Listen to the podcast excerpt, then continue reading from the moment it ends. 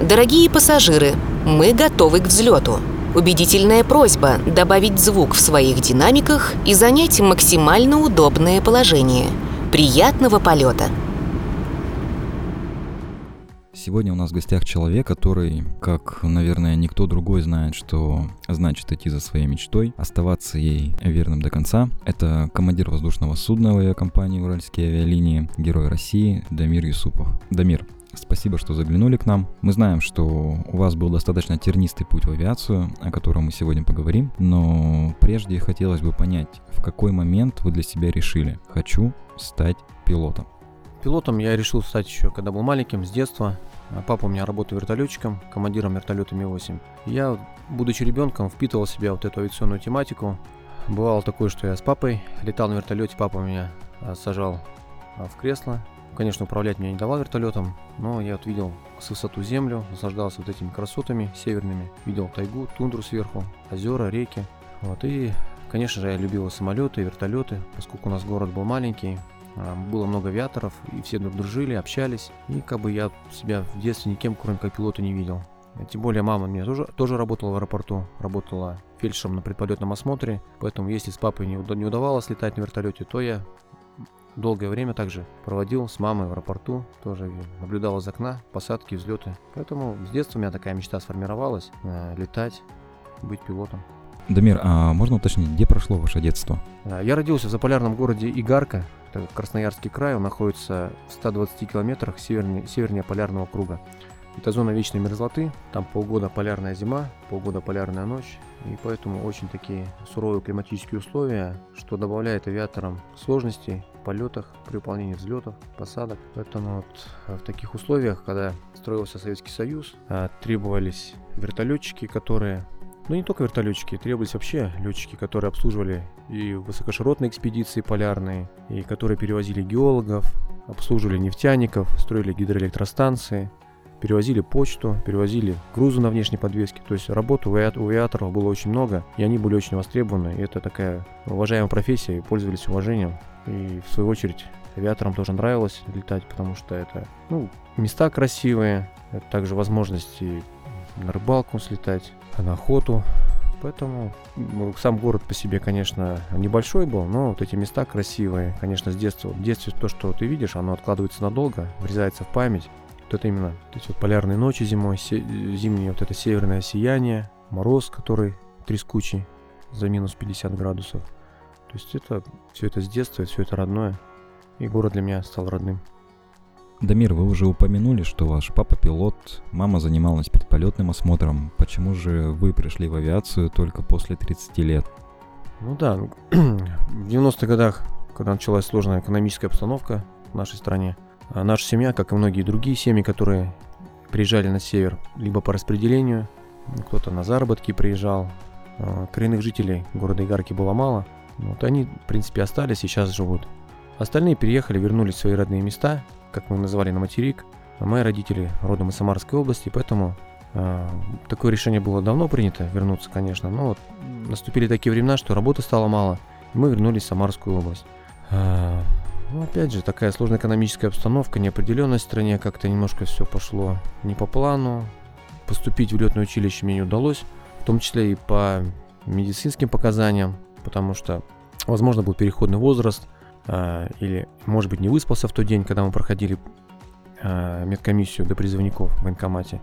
И на очередном приеме у окулиста а, ну, было обнаружено, что у меня зрение не стопроцентное, не идеальное. И это было записано в карточку. Вот, я, конечно, расстроился, ну, не сдался, вроде начал там пропивать витамины, гимнастику для глаз делать. Ну, я вроде понял, что зрение нормально восстановилось, но когда пошел уже пошел за документами для поступления в Сызранское вертолетное училище. Э, мне сказали э, врачи военные то, что ну, у тебя в карточке написано, что зрение уже как бы, даже не пытайся. То есть карточку мне даже не отдали на руки. Хотя можно было, конечно, и, повозмущаться, сказать, давайте проверим. Ну, так вот, что, молодой парень, сказали нет вроде как. Ну, дал бы настойчивость какую-то проявить. Ну и все. В летное училище не поступил. Получается, там колледж уже, и практически сразу после колледжа меня забрали в армию институт, и ну, все пошло уже в другом русле. Поэтому сразу стать пилотом после школы, точнее поступить в летное училище, не получилось. помните тот день, когда вы вновь решили испытать судьбу и подать документы в летное училище? Ну, это не день, это, скорее всего, с той поры-то, конечно, когда я не поступил, ну, не получилось, да, это было после школы. Конечно, об авиации я не забывал. Вот. Смотрел всегда на небо завистью, с такой, точнее не завистью, а как, ну, таким вдохновением, что все-таки вот есть люди, которые летают на самолетах, на вертолетах. Вообще такая красивая работа. Смотрел фильмы авиационные, а, книги читал тоже про авиаторов. А потом появился интернет, начал ролики смотреть, взлеты посадки самолетов, про вертолеты также смотрел. А, также вот, э, по интер... благодаря интернету появилась такая информация, то, что в летное училище можно поступать уже в более позднем возрасте. Если раньше в советское время было ограничение для поступающих, ну это как правило там до 23 лет, до 21 года, то есть там и были строгие ограничения, то в начале нулевых годов почувствовалась большая нехватка пилотов, потому что авиация стала снова возрождаться, авиакомпании стали возрождаться, стали, стать, стали брать новые самолеты в лизинг, в аренду, авиаперевозки начали развиваться, грузопоток, пассажиропоток стал увеличиваться, и появился, появился дефицит кадров, дефицит пилотов. И летное училище, которые тоже были в стадии развала, ну, то есть не, работали не на, не на полную мощь, при, принимали а, незначительное количество курсантов по сравнению с тем количеством, которое было в советское время. И увеличили возрастной ценз для абитуриентов, то есть ну, практически ограничения сняли. Ну, например, взять Бугуруслан, у нас там практически ограничений-то и не было. У нас учились, мне было 32 года на тот момент, когда я поступал. Вот, были старше меня. Вот. И если взять тот день, отвечая на вопрос, когда это был тот день, тот день, скорее всего, был это был десятый год, я пошел на авиашоу, еще раз как бы во мне это все это сколыхнулось, увидел самолет, вертолеты. У нас в Сызрани есть вертолетное училище, как я уже говорил, и каждые пять лет, каждые юбилейные пять лет а, проводят а, авиашоу. Прилетают стрижи, прилетают вертолетчики Беркуты, прилетают различные самолеты, вертолетчики на Ми-2 устраивают а, спортивные соревнования. Потом обеспечивают общий просмотр, пускают на борт. То есть, как бы опять вот это все во мне всколыхнулась. Тут еще книгу прочит, книги тоже читал Василия Васильевича Ершова, это а, пилот Ту-154, который о летной работе рассказывал. И как-то так все вместе, вот в один год, все, практически в одну неделю так все вот сошлось. Вот, и думаю, ну, попытаюсь, сделаю попытку. Потому что это как бы все внутри томилось, вот эта вот несбывшаяся мечта с детства, она как бы покоя все равно не дает. Начинаешь вспоминать, а почему, а да как, вот почему не поступил, почему настойчивость не проявил. И думаю для себя, сделаю попытку такую, ну, попробую поступить. Хотя не уверен был, конечно, уже для меня казалось, что пройти в ЛЭК, врачебно-летную экспертную комиссию, которую проходят гражданские пилоты при поступлении, для меня казалось это чем-то таким неосуществимым, тяжелым. Но я думал, что, скорее всего, не поступлю. Но зато успокоюсь, что попробовал. Не получилось. Все, что от, от меня зависело, я сделал, а там уж, как говорится, не судьба. И, как ни странно, вообще прошел ЛЭК так довольно-таки легко. А, профотбор, экзамены. И поступил в летное училище, что было вообще даже не верилось, честно говоря, что я поступил. Вот так я стал курсантом Бугурусланского летного училища гражданской авиации. Вы уже упомянули, что среди ваших одногруппников были люди вашего возраста и даже старше вас. То есть для летных училищ это вполне себе нормальная практика? Я думаю, это нормально, потому что вообще есть летные династии, да. Как правило, абитуриент после школы как правило, если он знаком с этой авиационной тематикой, или папа у него пилот, или там в авиационной сфере, там штурман, бортинженер, или мама бортпроводница, или он что-то слышал, как правило, да, идут после школы. Те люди знают, что это работа, представляют сложности, все плюсы и минусы этой работы, и они идут поступать в молодом возрасте, да. Но в данном случае я и подобные мне ребята, которые поступали уже имея высшее образование за плечами, у которых были семьи, и были дети, и не один ребенок, они поступали э, в летное училище уже в осознанном возрасте. И я думаю, что все-таки у них такая идея, да, желание летать, у них, думаю, больше. Оно преобладает. У тех, кто еще не имея жизненного опыта, просто идут они либо по настоянию родителей, либо то, что династию надо продолжать. То есть я думаю, что в этом ничего такого нет. Конечно, да, когда в молодом возрасте и знания лучше получаются, они и в памяти лучше оседают, вот, и здоровье лучше, потому что ну, поступить легче в молодом возрасте. Но я не считаю, что возрастные ребята чем-то им уступают. Поэтому в этом ничего такого нет. У нас группа была довольно-таки сильная, троечников практически не было. Все успешно летали, осваивали пилотирования. Сейчас практически все мои ребята, одногруппники, тоже летают командирами. В летном училище вы сидели за одной партой со вчерашними школьниками или все-таки у вас была какая-то своя группа? Ну, на тот год, когда я поступал, у нас а, было три группы школьников, мы их так называли, те, кто после школы. Ну, группа где-то примерно человек по 25. Три группы было после школы, в том числе даже были иностранцы, с Узбекистана были ребята там. И нас пять групп было а, на базе высшего образования. Одна группа это была а, специалисты авиационные инженера, инженерное образование авиационное. Одна группа были штурмана, это диспетчера или штурмана, тоже аэронавигация, у кого было высшее образование. И три группы были нас с высшим образованием, не авиационным образованием высшим, ну тоже, тоже возрастные.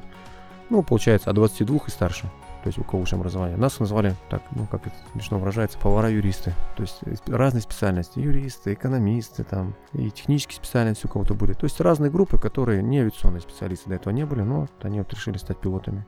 Учились мы отдельно от школьников. Наверняка же вы иногда видитесь со своими одногруппниками. Скажите, кто-нибудь из них пожалел, что когда-то передумал быть юристом, экономистом и решил воплотить мечту детства и стать пилотом? Ну, я таких заявлений не слышал, что пожалели, потому что тех, кого я видел, это уже пилоты, потому что я с ними штурманской встречаюсь, и я еще ни одного пилота не видел, который бы пожалел о том, что он стал пилотом. Дамир, вы пришли устраиваться в авиакомпанию, когда вам было уже 35 лет. Скажите честно, у вас не было страха, что на собеседовании вам скажут, мы ищем кадры помоложе, где вы были раньше?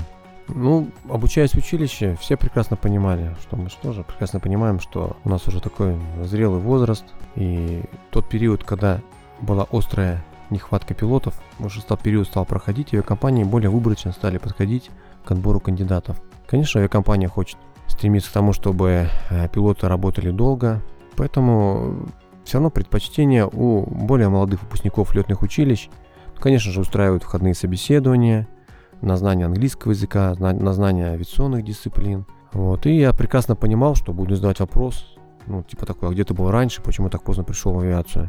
Поэтому я был готов, ну, была уверенность, что как бы, все равно идешь на собеседование, ты готовишься, читаешь вот эти вот руководство на английском языке, тот же Airbus, тот же Boeing. Ну, я знал, что в уральских э, Airbus, поэтому тоже читал, изучали вот эти навигационные карты Джепсон на английском языке, читали техническую документацию на английском языке, повторяли воздушную навигацию, все вот эти курсы, определения, формулы все вот эти, повторяли аэродинамику.